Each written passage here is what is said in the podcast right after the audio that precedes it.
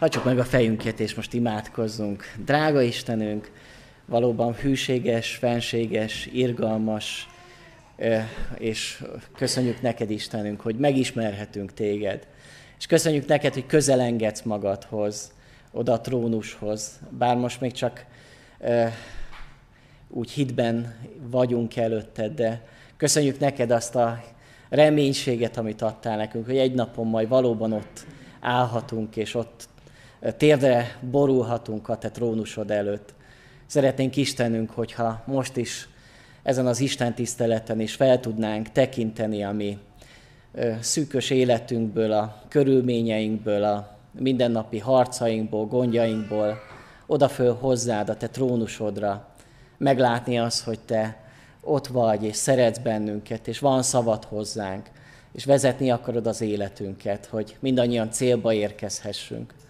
Kérlek Istenünk, hogy áld meg most ezt az üzenetet, amit előkészítettél erre mai délelőtre. Amen.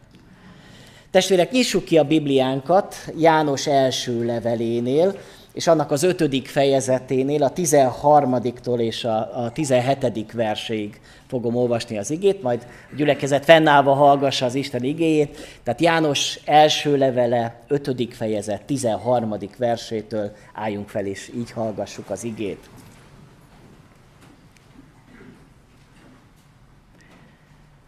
Ezt azért írtam nektek, akik hisztek Isten fia nevében, hogy tudjátok, örök életetek van. Az iránta való bizalmunk pedig azt jelenti, hogy ha valamit az ő akarata szerint kérünk, meghallgat minket. Ha pedig tudjuk, hogy bármit kérünk, meghallgat minket, akkor tudjuk, hogy már megkaptuk, amit kértünk tőle. Ha valaki látja, hogy testvére nem halálos bűnt követel, könyörögjön érte, és életet fog adni annak, aki nem halálos bűnt követel. Van halálos bűn, nem az ilyen esetre mondom, hogy könyörögjön, minden gonoszság bűn, de van nem halálos bűn is. Atyán, kérlek áld meg most ezt az ige hirdetést. Ad Uram, hogy ez a nehezen érthető ige szakasz is úgy kibomoljon előttünk, és megértsük belőle a Te örökkévaló akaratodat és tervedet. Amen. Foglaljon helyet a gyülekezet. Ennek a mai napnak, a, vagy délelőttnek a témájaként az üdbizonyosságról szeretnék beszélgetni, vagy beszélni, és azért gondoltam, hogy ezt a témát hozom, mert az elmúlt hétvégén, amikor a törekvőkkel együtt voltunk, és a megtérésről beszélgettünk, akkor feltettem nekik azt a kérdést, hogy ha éppen aznap lenne haláluknak a napja, mert bármi történhet, miközben hazamennek, balesetet szenvednek, vagy bármi történik velük, az ember nem tudja, hogy mikor kell megállni az Isten előtt, akkor vajon hová kerülnének? A mennybe vagy a pokolba? És ugye én arra számítottam naiva, hogy mindenki majd azt mondja, hogy a mennybe kerülnék, mert ugye ez a helyes válasz, ha, már csak azért is ezt mondják, mert gondolják, hogy ezt kell mondani, de meglepődtem az őszinteségen, hogy a csoportból néhányan mondták azt, hogy biztos, biztos vagyok abban, hogy a mennybe kerülnék. És többen mondták azt, hogy bizonytalanok, nem tudjuk, hogy ezt nem is lehet, lehet, hogy tudni, hogy most a mennybe vagy a pokolba kerülök. És volt, aki egyenesen azt mondta, hogy ő a pokolba kerülne. És az egy kicsit meglepett ez a, ez a válasz, vagy ezek, ezek a válaszok. És úgy feltettem magamba a kérdést, hogy ha törekvőig még nincsen ilyen üdbizonyosságuk, akkor vajon a, régi keresztényeknek, akik már lehet, hogy 10 vagy 20 vagy 30 vagy 50 éve gyülekezetbe járnak, és ugyanezt a kérdést tenném föl, mit válaszolnánk, vagy mit válaszolnátok? Az, hogy teljesen bizonyos vagyok abban, hogy nekem üdvösségem van, és én a mennybe kerülök, vagy ott van egy bizonytalanság, hogy hát ezt azért nem lehet tudni. Majd eldől. Én szeretném, hogyha ennek az Isten tiszteletnek az lenne a, az ereje, és azt munkálná az Isten a szívünkbe, hogy nagyon lényeges dolog, hogy legyen üdbizonyosságunk. De hogy ez az üdbizonyosság, ez egy nagyon fontos tényen alapuljon, nem az, hogy most megtanultok, mindenkinek üdbizonyossága van, még annak is, akinek nincs üdvössége. Mert van hamis üdbizonyosság is, majd erről is szeretnék beszélni. Üdbizonyossága annak az embernek kell, hogy legyen, aki valóban Isten gyermeke, aki valóban újjászületett, annak az embernek, akinek nincs örök élete, nincs uh, hitel, nincs személyes kapcsolata az Úr Jézus Krisztussal, de üdbizonyossága van, az önmagát csapja be, és ez az önmagát becsapás, ez egy tragikus is. Mert uh, talán azt gondolja, hogy nekem nincs szükségem megtérésre, mert én rendben vagyok az Istennel, és milyen rossz dolog, ha ott szembesül az ember, amikor már nincs lehetősége megtérni, hogy, hogy most nekem elrontottam az életemet. Tehát egy nagy kérdés, lehet-e tudni azt, hogy üdvösségünk van? Egy barátom Budapesten katolikus közösségből tért meg a feleségével együtt, és nem is a, olyan katolikusokra kell gondolnunk, akik így évente egyszer vagy kétszer elmentek templomba, ők rendszeresen templomba járó emberek voltak, sőt, ráadásul ők ott ismerték meg egymást a templomon belül, és így kötöttek házasságot, de valami mindig hiányzott az életükből. És amikor a férj megismerkedett baptistákkal, és meghallotta az, hogy a baptisták azt tanítják, hogy az emberek üt bizonyossága lehet, akkor először nagyon vitatkozott ezzel a dologgal, hogy hát hogyan lehet, hát az ember nem tudhatja. És aztán rájött arra, hogy egy olyan közösségben nőtt fel, ahol folyamatosan bizonytalanságba tartották. És tulajdonképpen a megtérés élménye neki az volt, amikor amikor rájött erre a biztonságra, hogy nekem nem kell bizonytalanságban élnem az életemet, hanem biztos lehetek abban, hogy Jézus Krisztus értem meghalt, feltámadott, és ez egy tökéletes váltság, amihez nekem nem kell hozzátennem semmit, és hogyha ezt én elfogadom, akkor Jézus Krisztus által nekem örök életem van már most.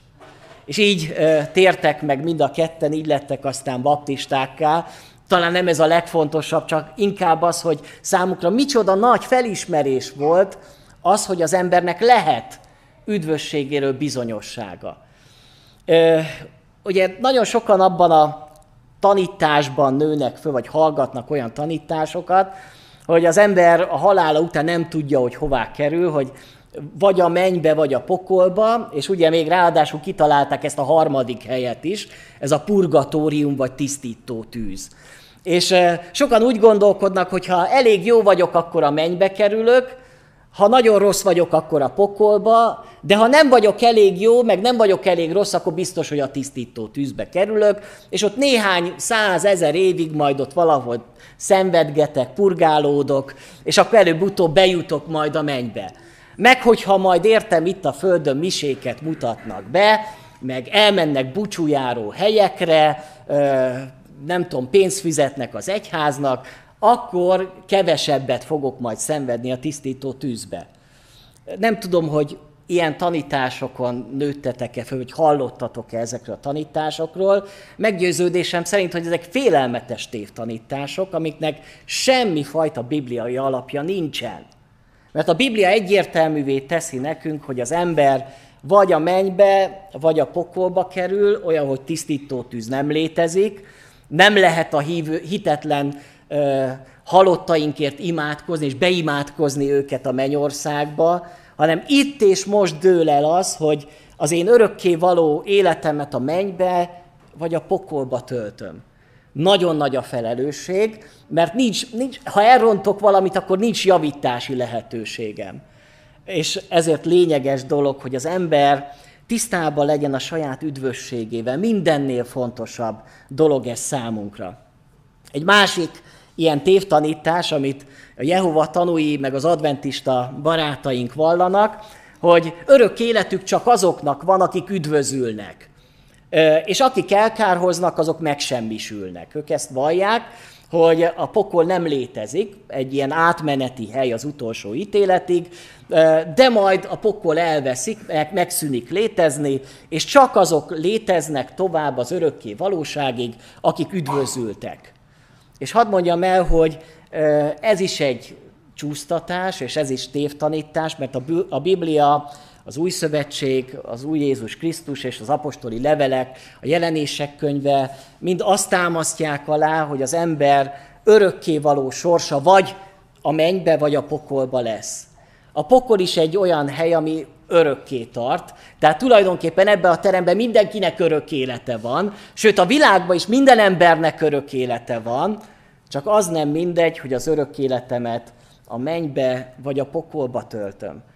Hogyha azt gondolnánk, hogy a pokol nem létezik, megsemmisülök, akkor még mindig azt mondom, elviselhetőbb lenne az, hogyha elkárhozik az ember, bár azt is nehéz elfogadni, hogy megsemmisülök, de a Biblia azt mondja, hogy ez sokkal élesebb dolog, hogy az ember az örökké valósága a tétje.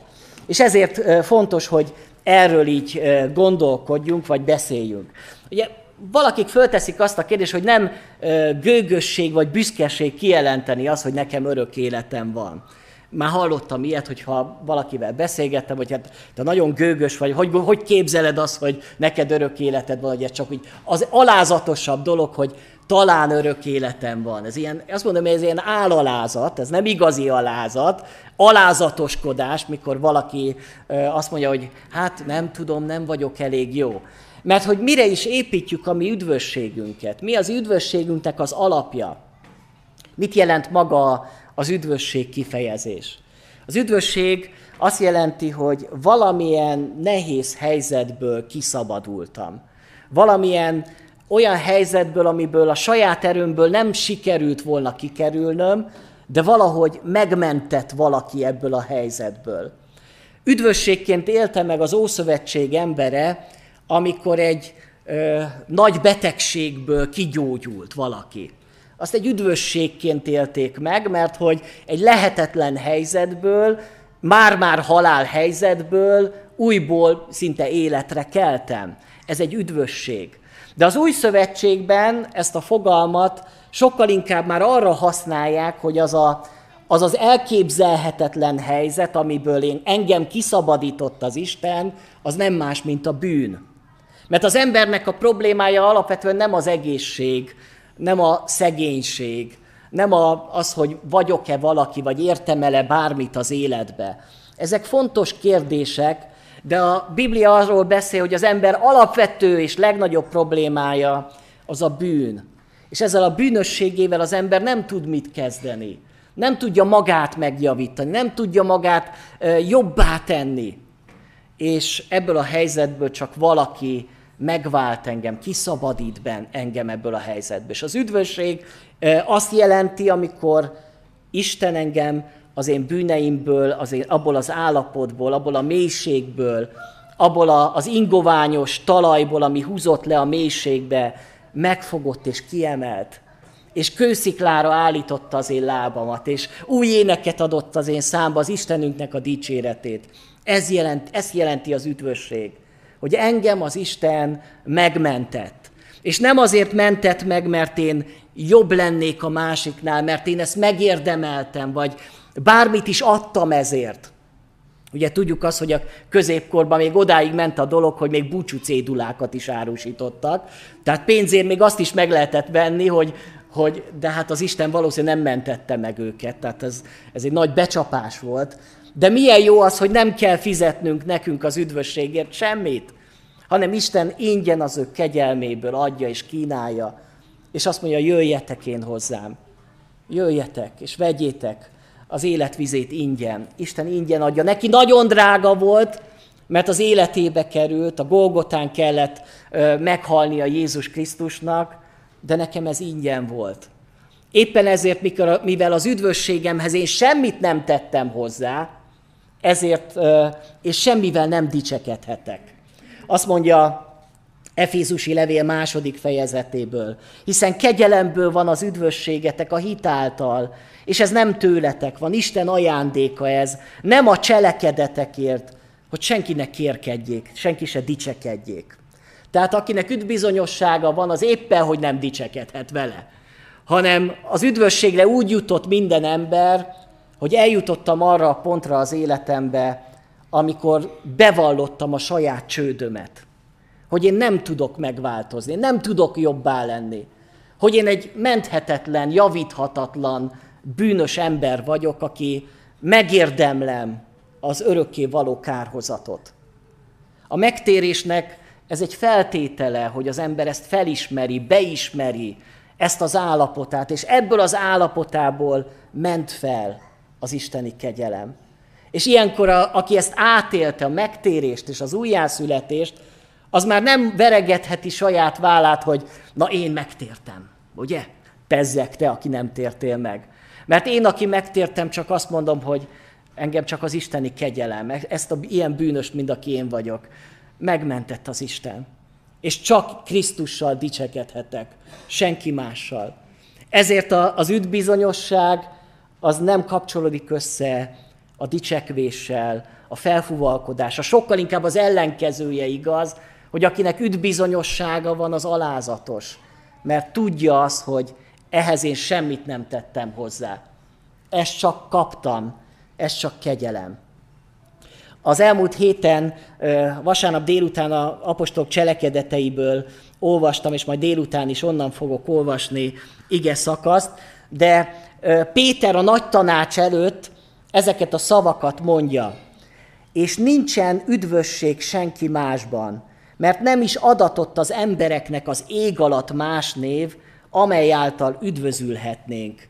Csak Jézus Krisztus. Nincs másban üdvösség. Senki másban. Nem menti meg az embert egyetlen vallás, egyetlen felekezet, egyetlen vallásos cselekedet sem, még önmagamat se váltom meg. Egyetlen névben van az üdvösségünk, Jézus Krisztus nevében. Ezért ő előtte hajoljon meg mindentért. Őt fogjuk imádni ott a trónusnál, amikor előtte leszünk, mert ő mentett meg minket. Hadd kérdezzem meg, testvérem, hogy felismerted-e már ezeket az igazságokat, és ezát, ezek által az igazságok által neked is örök életed lett, újjászülettél, nem a cselekedeteidért, hanem egyedül azért, mert Jézus téged megmentett. Ha valaki úgy van itt ebben a teremben, vagy bárhogy úgy gondolkodik, hogy és már több beszélgetésem volt, itt Gyulán is voltak olyan beszélgetéseim, akkor valaki azt mondta, hogy hát én úgy gondolom, hogy vagyok elég jó ember, hogy azért a mennybe kerüljek. Mert az ember néha azt gondolja, hogy nem vagyok olyan rossz, mint mondjuk Adolf Hitler vagy Stalin. Ugye, tehát ők biztos a pokolba kerülnek, de én azért nem. És ha valaki így gondolkodik, azt szeretném mondani, hogy nagy bajba vagy. Mert ha nem Jézus Krisztus az a személy, aki a te üdvösségednek az alapja, akkor te kárhozat vagy, és te büntetés, az ítélet alatt van az életed, és meg kell térni, mert most még van idő. De ne gondold azt, hogy te majd be fogsz menni a mennybe, mert jó ember vagy, mert nem fogsz bemenni. És nézzük tehát ezt a levelet, aminek a, tulajdonképpen azt mondom, hogy a csúcsa ez a kijelentés, amiről itt János beszél, hogy tudjátok, hogy örök életetek van.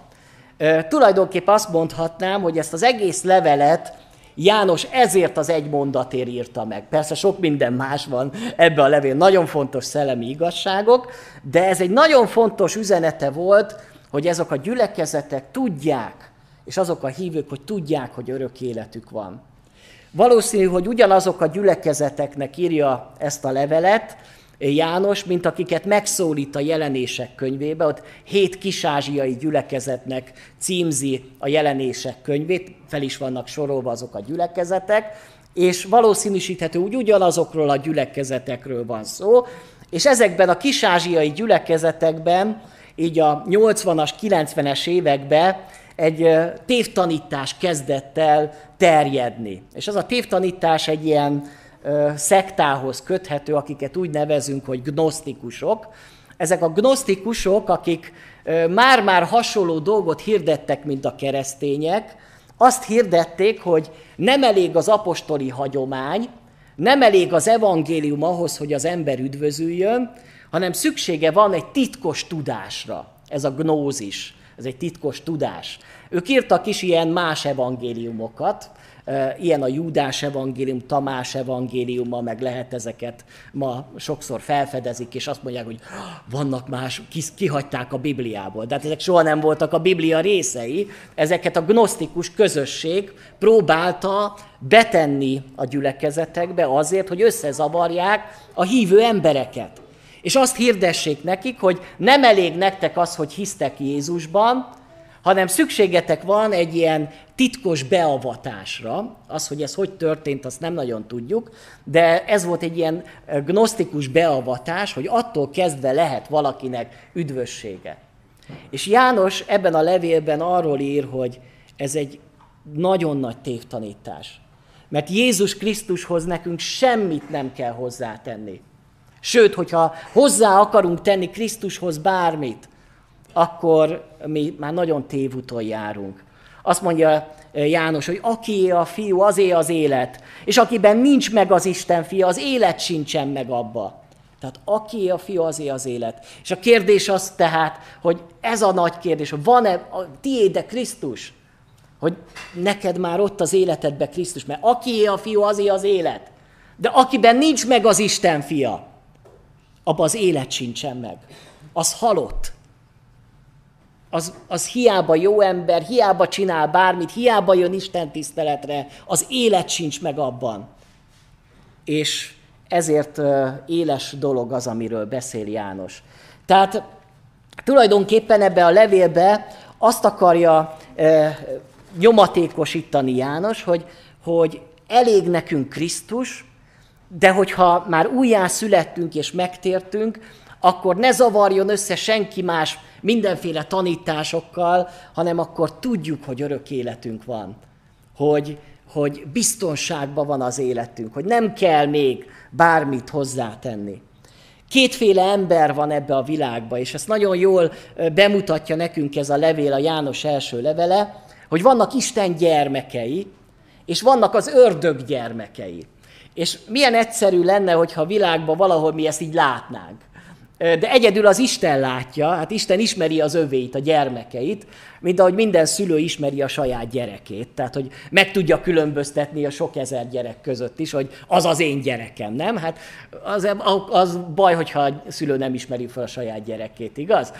De én szerintem minden szülő felismeri a saját gyerekét néha nézem, hogy a csecsemők azok mind ugyanolyanok, nem? Tehát, és a, megszülettek a gyerekek, ott vannak sorba ott a kórházba, és akkor még nehezen ismeri fel az ember a sajátját, nem? Hogy most mindegyik ugyanúgy néz ki, pici, mindegyik sír.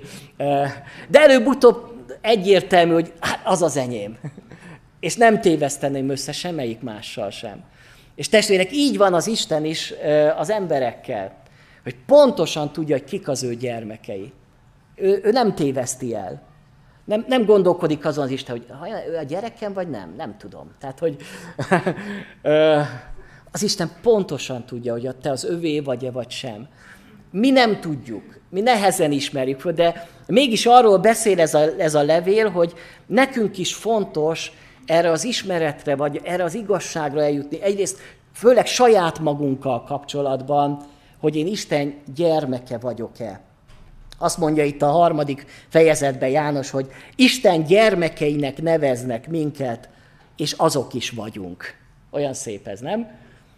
Testvérek, ezt tudjátok ti is mondani, hogy Isten gyermekének neveznek minket, és azok is vagyunk, hogy ezt megvallani, hogy én Isten gyermeke vagyok, hogy annak látnak minket, mert annak van jele, hogyha valaki Isten gyermeke, de én annak is vallom magamat, Isten gyermeke vagyok. Ez egy fontos felismerés, egy fontos igazság. És hogy ez a kétféle ember miben különbözik egymástól, és mit lát Isten az ő gyermekeinek az életében, és mit lát, aki még nem az övé. Az egyik dolog, amit mond János, hogy azok, akik Isten gyermekei, azok a világosságban járnak. Azt mondja az első fejezetben, hogy ha azt mondjuk, hogy közösségünk van vele, és a sötétségben járunk, akkor hazudunk, és nem cselekesszük az igazságot. Ha pedig a világosságban járunk, ahogyan ő maga a világosságban van, akkor közösségünk van egymással, és Jézusnak, az ő fiának a vére megtisztít minket minden bűntől. Tehát az egyik jele annak, hogy valaki Isten gyermeke, hogy a világosságban jár.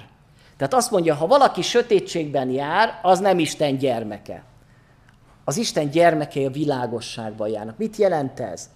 Hogy nem rejtegeti az ember a bűneit. hogy nem takargatja, hogy nem, nem él képmutató életet.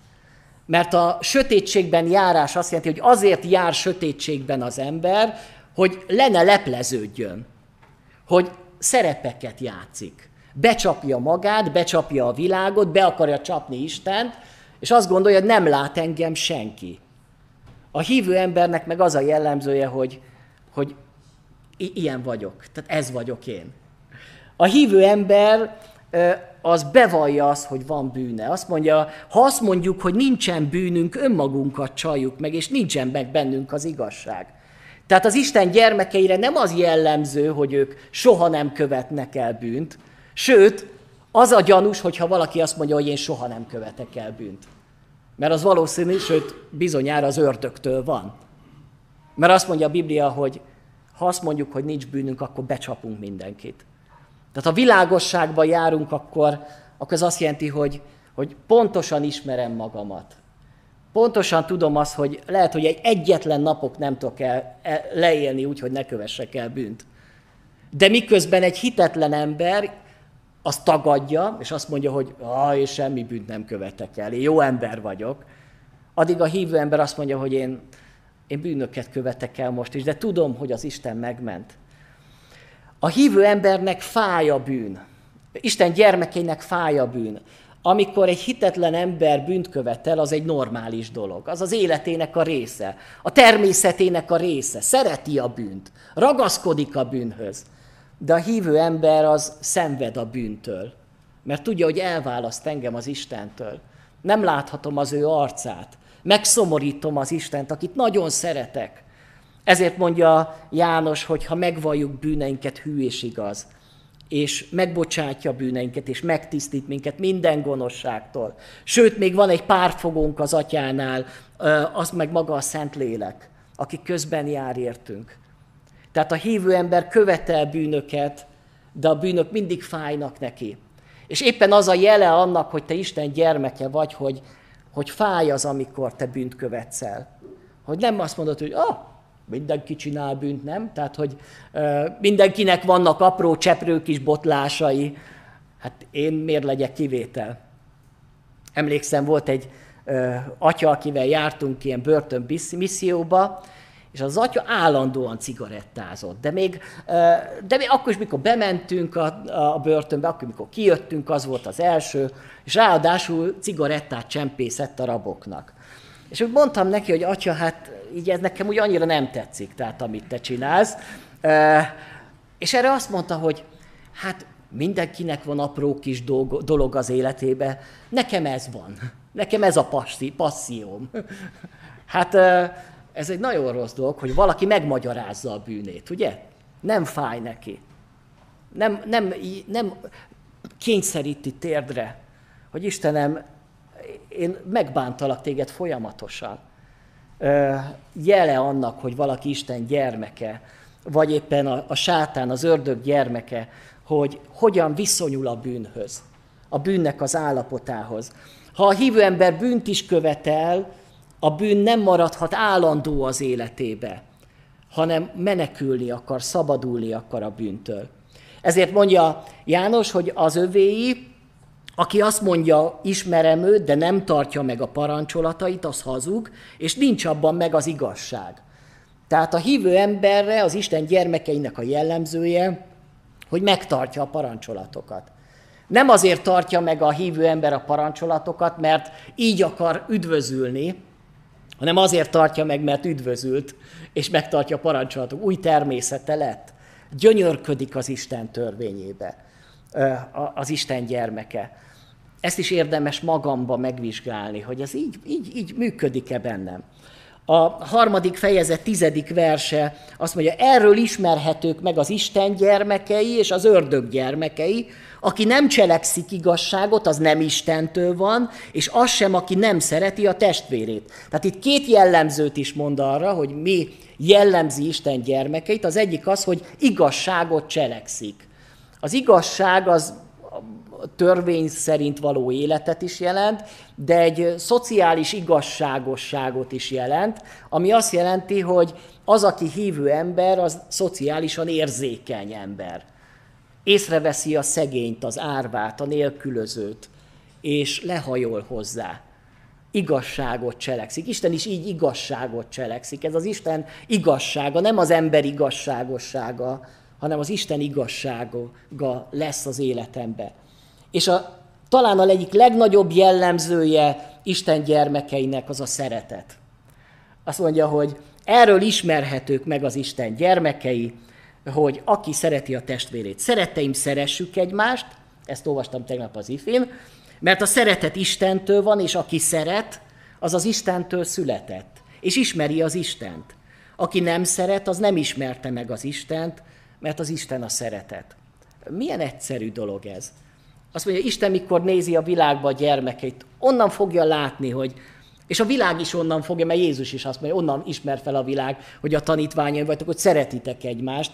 És az Isten is látja, hogy ha szeretet van benned, ha nincs benned a szeretet a testvéred iránt, mert te haragszol rá, te neheztelsz, mert úgy vagy, hogy na hát én vagyok itt a legjobb hívő ebbe az egész terembe is, mert az én nagyapám meg dédapám építette az imaházat, és ezért nekem valami előjogom is van már, akkor valószínűleg nem vagy az Isten gyermeke. Nincsenek előjogok, nincs semmi. Isten gyermekeinek az a jellemző, hogy szeretjük egymást. És ezt nézi az Isten, hogy figyeli, és talán ezt kellene nekünk is meglátnunk. Ez persze nem megy magától, nem tudom szeretni a másikat, akkor nem azáltal leszek Isten gyermek, hogy elkezdem szeretni, nem tudom. Megtérek, újjászületek, és akkor tudom szeretni. Mert ez így fakad a természetéből az Isten gyermekeinek. És ezt magamba is láthatom, és a másik is látja rajtam, hogy van-e benned szeretet a másik iránt. Nem csak az Isten iránt, mert itt azért János megmondja, hogy nem elég csak az Istent szeretni, hanem a, a testvéredet, akit látsz, az is, azt is szeretned kell, mert az Isten így, Isten maga a szeretet. Megismertük-e az Istent, aki maga a szeretet? És aki a mi életünket is azzá formálja, hogy, hogy képesek vagyunk szeretni, és a szeretetünket kifejezni, a szeretetünket megélni. Ez egy bizonyíték. A hívő embernek a jellemző, Isten gyermekének a jellemző az, hogy legyőzi a világot. Azt mondja, hogy mert minden, ami az Istentől született, az legyőzi a világot, és az a győzelem, amely legyőzte a világot, ami hitünk. Tehát az Isten gyermekeit nem győzi le a világ. Néha, amikor azért imádkozunk, hogy oj, Istenem, olyan nehéz ez a világ, meg jaj, jó, tehát ki a győztes, ki az erős? Tehát a világ olyan erős, hogy legyőzi az én hitemet. Hát milyen hitem van nekem? Azt mondja, aki Istentől született, az legyőzi a világot. És ez egy normális dolog. Nem, a, nem nekünk kell félni a világtól, testvérek. Hát féljen a világ. Mert mi vagyunk a győztesek. Mi vagyunk a győztes oldalán. Krisztus a győztes. Ellentétben az ördög gyermekeivel, aki szereti a világot. Mert azt mondja, hogy a, ami, az, ami, hogy ne szeressétek a világot, se azt, ami a világban van. Ha valaki szereti a világot, abban nincsen meg az atya szeretete, mert mindaz, ami a világban van, a test kívánsága, a szem kívánsága, az élettel való kérkedés nem az atyától, hanem a világtól van. A világ elmúlik, annak kívánsága is, de aki Isten akaratát cselekszi, megmarad örökké. Tehát ez is egy jellemzője annak, hogy ki az Isten gyermeke. Ha te szereted a világot, akkor még az ördögtől vagy. Semmi baj nincsen, mert mindannyian így indultunk. De ne mondd azt, hogy te hívő ember vagy. Sokkal tisztább azt mondani, hogy én még a világhoz tartozom, de szeretnék Istenhez tartozni. Ne csap be magadat. Ha pedig már Isten gyermeke lettél, akkor meg ne szeresd a világot. Mert mi szeretni való van abban a világban, ami Isten ellen lázad amelyik nem szereti, ami gyűlöli az Isten, amelynek az úra maga a sátán, aki embergyilkos volt kezdettől fogva. Mi szeretni való van ebben a világban? Ez egy kérdés, szereted ezt a világot? Ha még szereted, akkor te még nem vagy Isten gyermeke, de lehetsz, akár a mai napon is. És ne gondolkodj azon, hogy vajon a világot szeretem-e, vagy, a, vagy inkább a, a hívő életet válasszam, hanem válaszd, válaszd az életet.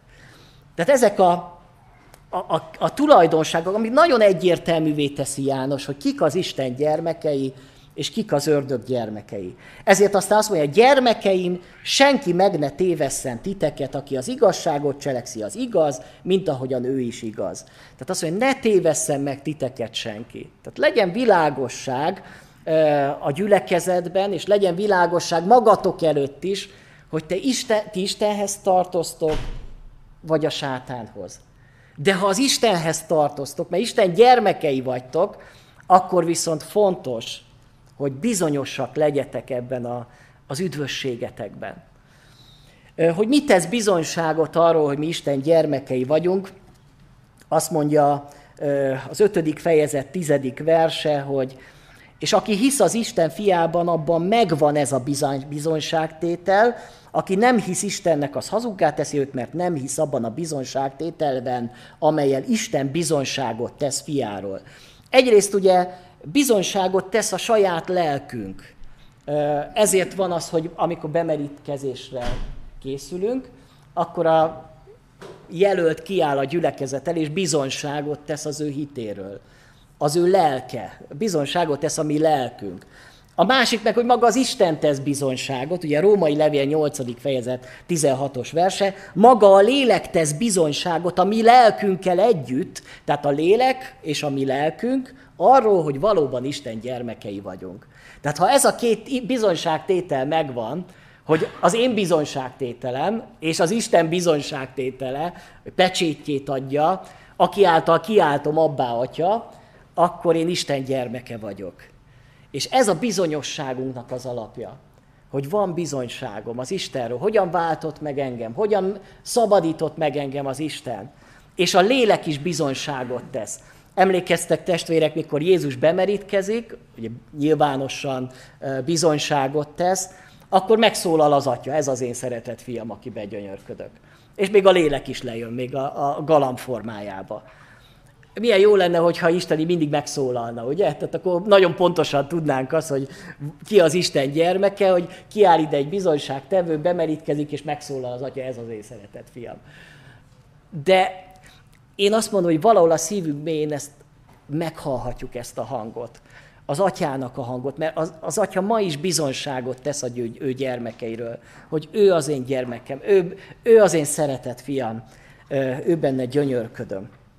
Van tehát ö, hamis bizony, üdbizonyosság, amikor valaki ö, becsapja önmagát és hamis elképzelésekben ö, bízik. Miért jó, ha üdbizonyosságunk van? Még ezt szeretném megvizsgálni. Az egyik dolog az, hogy ez egy biztonságot ad. Hogy nem kell újból és újból nekem megkérdeznem, újból és újból megharcolnom azokat az igazságokat, amiket egyszer már megharcoltam az életembe. Ezek mint egy le vannak téve, ezek, ezek alapok, ezek cölöpök az én életemre, amire lehet építkezni. És nem kell újból és újból ezt felépíteni. Valahol az életemben tudom a, a, a végeredményt.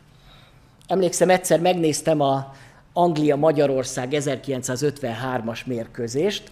Ugye én akkor még nem éltem, mint ahogy sokan itt közülünk nem éltünk, de azt tudtam, hogy mi a végeredmény. Mert azt mindenhol tudta az ember, hogy 6-3.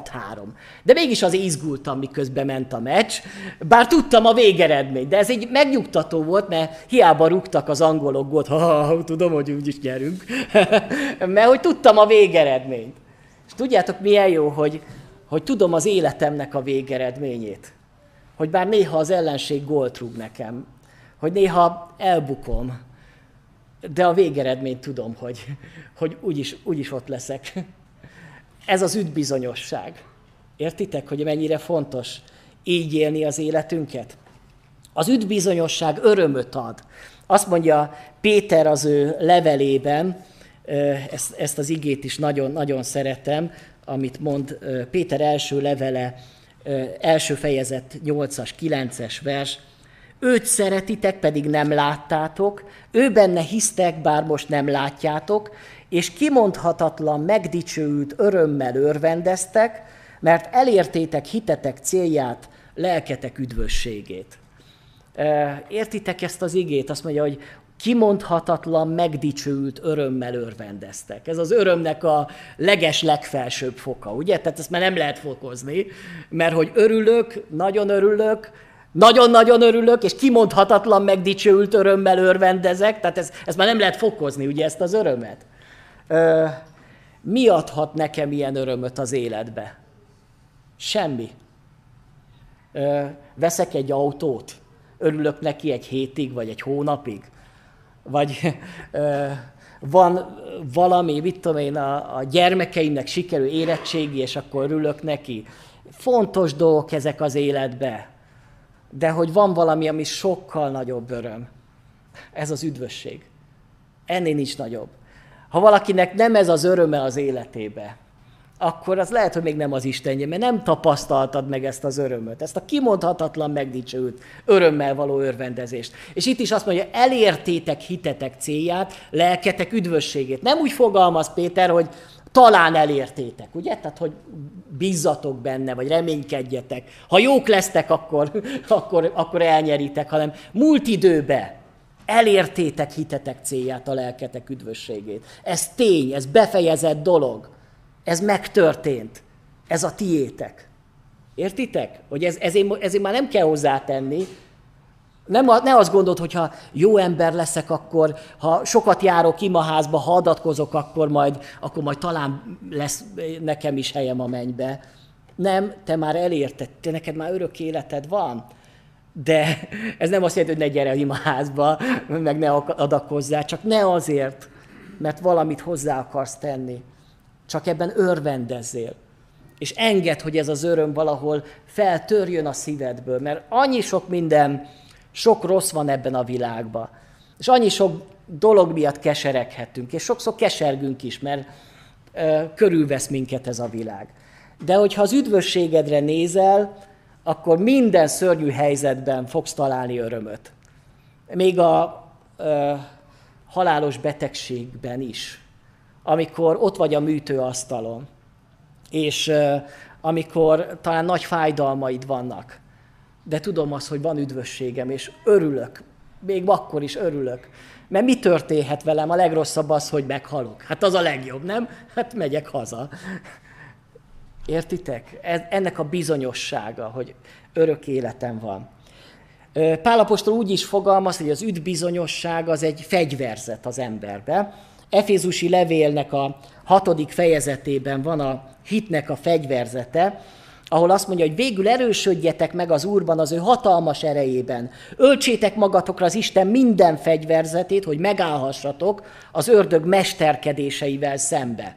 Tehát mit csinál az ördög? Mesterkedik, ugye? Tehát, hogy próbál minket összezavarni, próbál Istentől elszakítani, próbál bűnbe vinni, próbál minden tönkretenni az életünkbe, de ha föl vagyok költözve egy ö, ilyen fegyverzetbe, akkor nem fér hozzám az ördög. És az egyik ilyen fegyver, vegyétek fel a fejetekre az üdvösség sisakját. Vagyis itt a fejünkön, ami véd bennünket, az az üdvösség, az üdvbizonyosság. Ha valakinek nincs üdvbizonyossága, az támadható az ő fején. És az ördög pontosan tudja, össze fog zavarni. És azt mondja, hogy ah, neked nincs is, nincs is hited, nincs is üdvbizonyosságod. Te nem is hiszel Istenbe, és aztán jönnek a kérdések, kétségek, én valóban hiszek, valóban megtértem. Ha nincs a fejeden ez a sisak, akkor téged úgy összezavar az ördög, mert nagyon e, tud, nagyon sok tapasztalata van már, e, hosszú évszázadok és évezredek óta csinálja ezt. E, de hogyha ott a fejemmel az üdvösség sisakja, akkor mondhatja nekem. Én azt mondom, hogy menj innen sátán, nekem örökké, én Isten gyermeke vagyok. Velem ne, próbálkozz mással. Értitek? Ez a bizonyosság.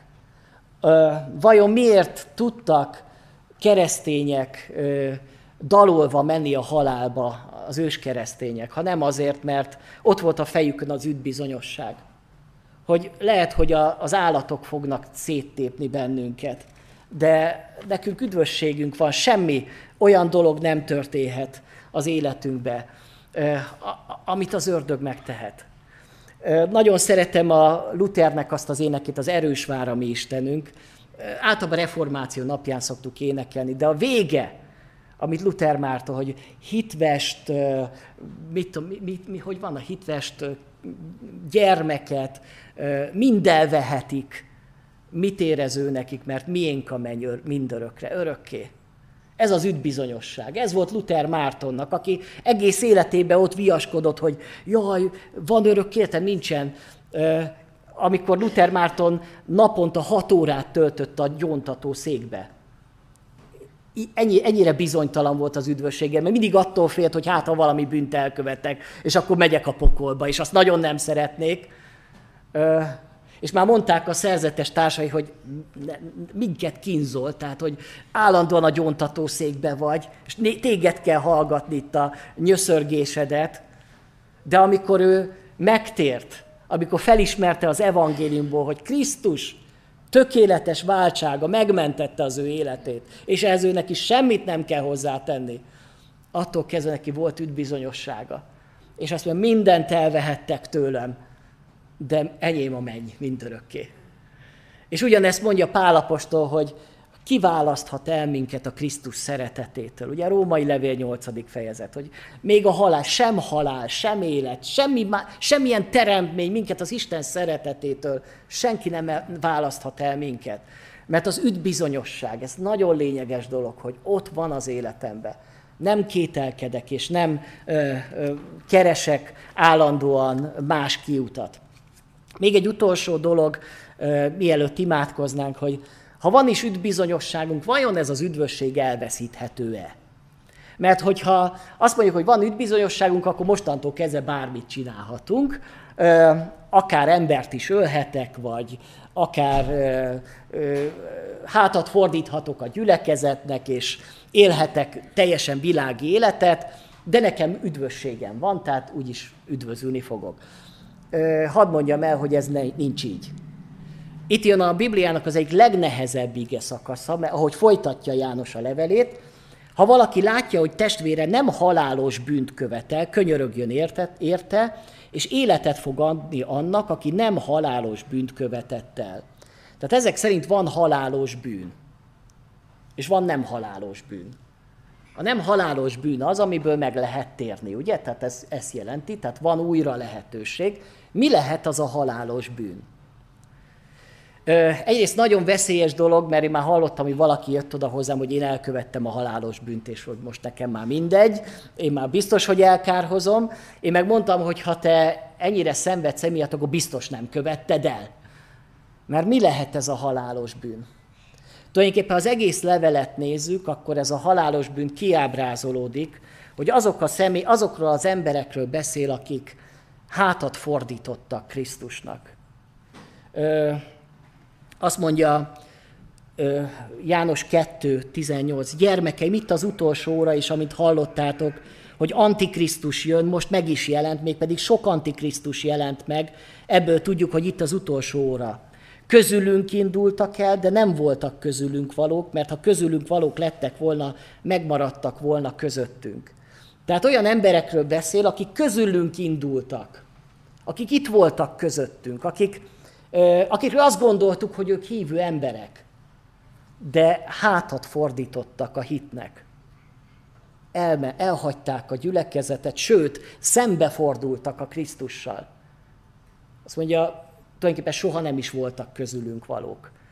Meggyőződésem, hogy ez az a halálos bűn, amiben belekerülhet az ember, hogy egyszer megfeledkezik arról a megváltóról, akit, aki, aki az ő életét megmentette. Hogy ezt mennyire így van, zsidókhoz itt levél hatodik fejezete, azt mondja, lehetetlen ugyanis, hogy akik egyszer megvilágis, megvilágosítattak, megis, megizlelték a mennyei ajándékot, és részeseivé lettek a Szentléleknek. Megizlelték az Isten fenséges beszédét és a jövendő világ erőit, de elestek, azok ismét megújuljanak és megtérjenek, hiszen megfeszítik önmaguknak az Isten fiát és meggyalázzák őt. Ö, tehát itt arról beszél nagyon durva, hogy megizlelték az Isten jóságát, megtapasztalták a kegyelemnek minden erejét az életükbe.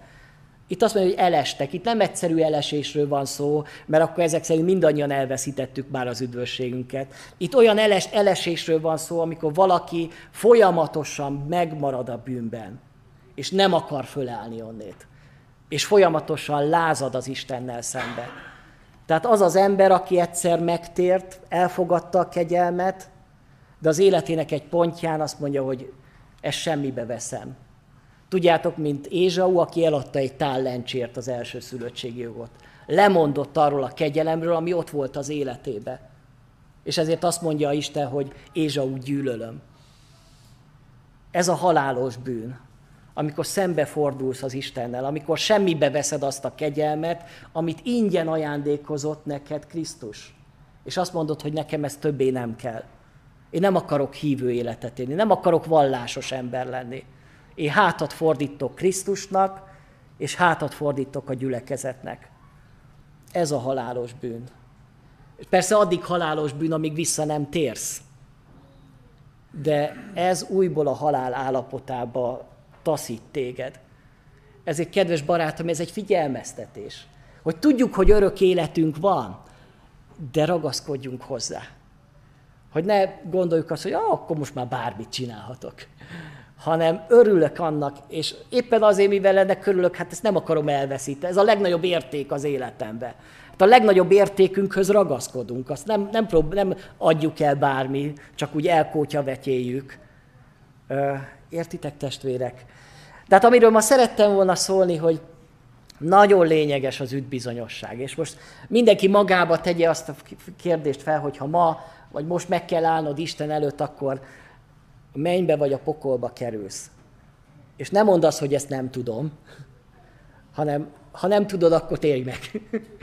De hogyha Isten gyermeke vagy, akkor, akkor dicsérd őt. Köszönöm neked. Köszönöm Jézus legyen üdbizonyosságod, és harcolj ezzel, vedd a fejedre ezt a sisakot, és örülj ennek a, ennek, a, ennek a bizonyosságnak.